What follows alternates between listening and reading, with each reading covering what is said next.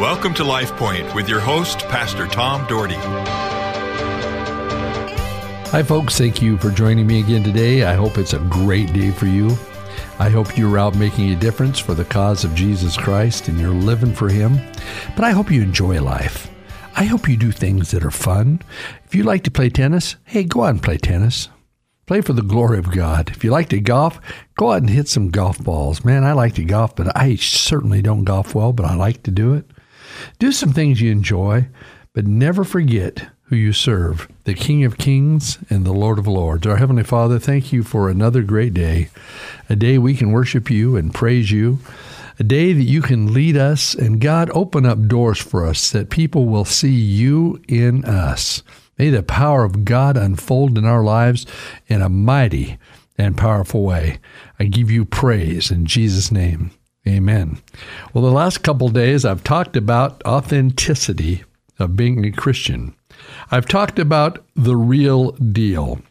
I've used a lot of passages of scriptures from the Apostle Paul in Philippi and Colossae and over in Galatia and in Corinth. And I've been to some of those places when I was in Israel, and and folks, it's it's they're the real deal. This is no this is no fantasy. This is truth, God's truth.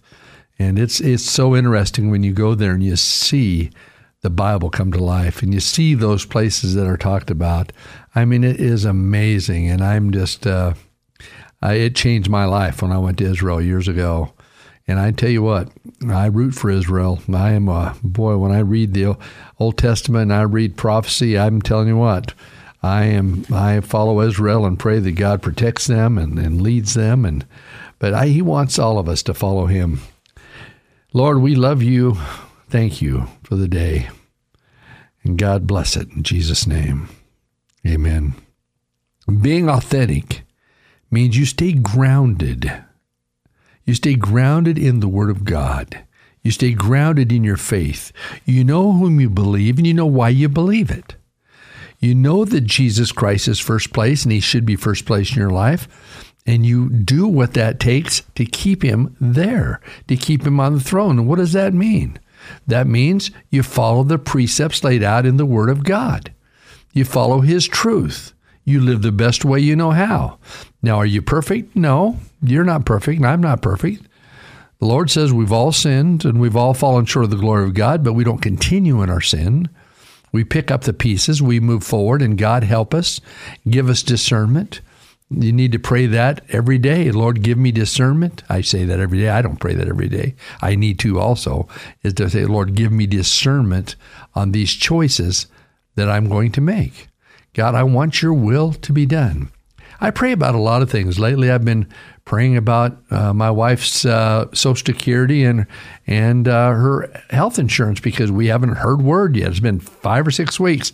The time you hear this message, it'll be two months. I hope I hope by the time you hear this message that I've heard from Social Security and I've heard from insurance, so we can uh, get on with life and that she can start getting a check and we don't have to you know be quite as tight.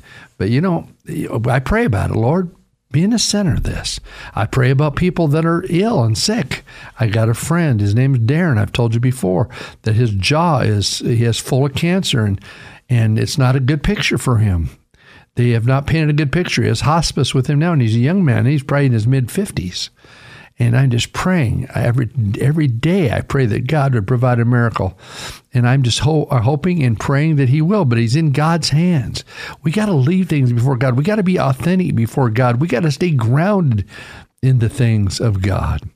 Being authentic means you need not to need all life's pleasures to be happy you don't rely on the pleasures of life for your happiness.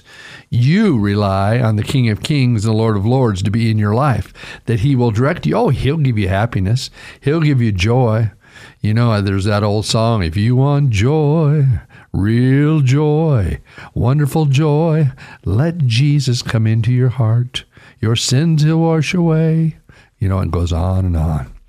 And that's exactly what He wants you to do in your life. He wants your sins washed away he wants you to enjoy life, and He's going to give you great pleasure and happiness in life if you're authentic and you have a relationship with Him that is grounded in the things of God.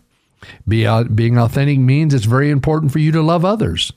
Love the Lord thy God with all your heart, soul, and mind, and love your neighbor as yourself. Learning to love others. Well, Pastor, I don't agree with them. I didn't ask you to agree with them. The Bible didn't ask you to agree with them, but you love them. You love them with the love of the Lord. You can say, I love you with the love of the Lord. There's an old song that goes like, Oh, I love you with the love of the Lord. Yes, I love you with the love of the Lord. I can see in you the glory of our King. Um, on and on and on. Ain't that funny? I so so many songs come to my mind. I think it's because, you know, I used to lead worship when I was young at a, a small church, and and uh, I'm not a very good worship leader, but I I used to. They needed somebody, and I I just happened to do it. But I think of songs all the time. And that's why I like all the songs, old songs, the hymns, the choruses, things I grew up with, because they come to mind when I'm studying the Word of God and when I'm listening to what God would have for me. And sometimes I was in the shower this morning singing to the Lord. I love that. You know, being authentic means it's very important to love others, as I said, but also being authentic means you can acknowledge your faults. Yes, we have faults. I certainly probably have more than you. And I, I acknowledge those faults. I acknowledge sometimes I don't listen like I should. I acknowledge that I'm, I'm not as I'm not as perfect as I should be. I know we're not perfect, but I you know I'd like to I'd like to be better. I'd like not to to get my dander up when when somebody zips by me at 100 miles an hour and, and about hits me in the car. I'd like not to get excited about that, but sometimes I do. And sometimes I, you know, when you get some people make you mad, they they they literally blaspheme God, oh, it angers me. I get angered, you know, and I've got faults, like we all have faults, but He is there to heal us, and we recognize we're not perfect. If you go out thinking you are the perfect Christian, that you have a monopoly on Christianity, folks, guess what? You're going to fall, and you're going to fall hard. And I don't want you to do that. I want you to walk in His presence. Being authentic means you listen to the Lord's promptings. What is the Lord prompting you to do in your life? How is He leading you? Where does He want you to go? How does He want you involved in your church family? I can tell you this I believe He wants you involved in your church family, one way or the other. And I believe He wants you in a church family.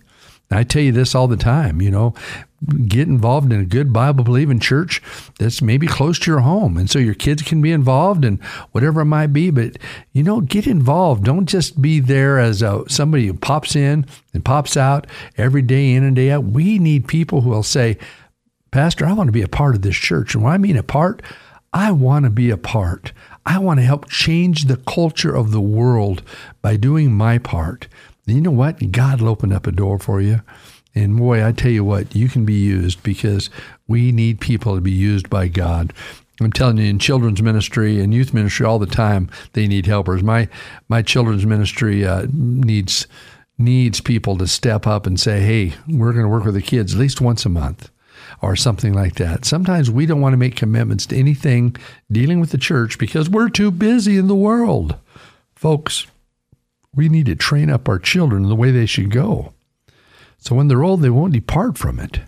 Folks, it's important for us to stay involved with ministry in our lives. And you say, well, I'm, folk, Pastor, I'm an old guy. I'm an old dude. Well, I say that about myself. I'm be 67 here in a week, a week and a half. And, you know, you know, I'm getting older, but there's people older than me. Well, they come every Tuesday to this joy group we have on Tuesday afternoon uh, mornings at 10 a.m.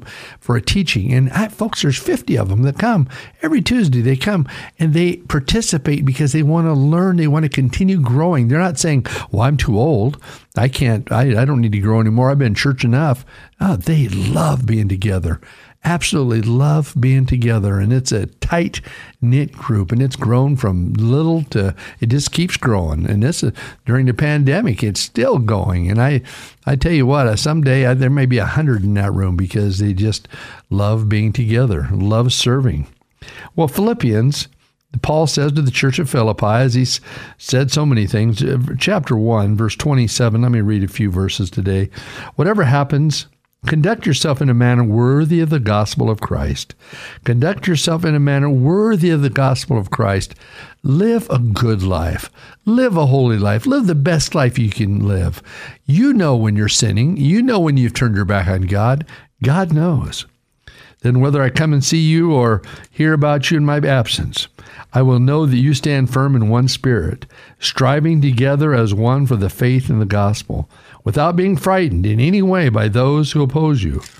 This is a sign to them that they will be destroyed, but that you will be saved, and that is by God.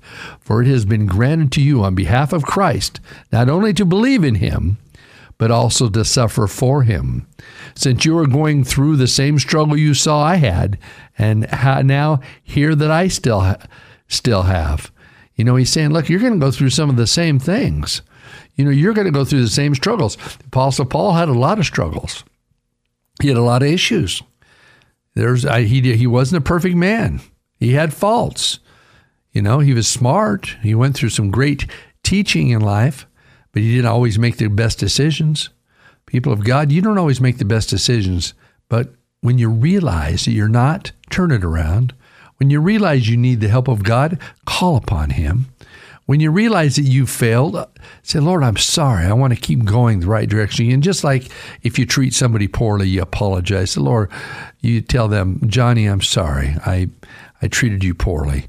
To have the guts to admit it, admit it to God. God knows it anyway. He just wants to hear you say, Hey, Forgive me, Lord, and walk with me because He wants to be in touch with you. He wants a relationship with you. He cares deeply for you. Do you care deeply for Him? I hope so. I hope so. I thank you for listening today. God is good. His mercies are everlasting. He's got a great plan for your life. Stay upbeat, stay positive, share the good news with someone. Have a great day. LifePoint is a ministry of the Cloverdale Church of God. If you would like a copy of today's broadcast or would like more information about the church, please call us at 208 362 1700 or write to Cloverdale Church of God, 3755 South Cloverdale Road, Boise, Idaho 83709. You may also visit us at our website, www.cloverdalechurch.org. Thank you for listening and have a blessed day.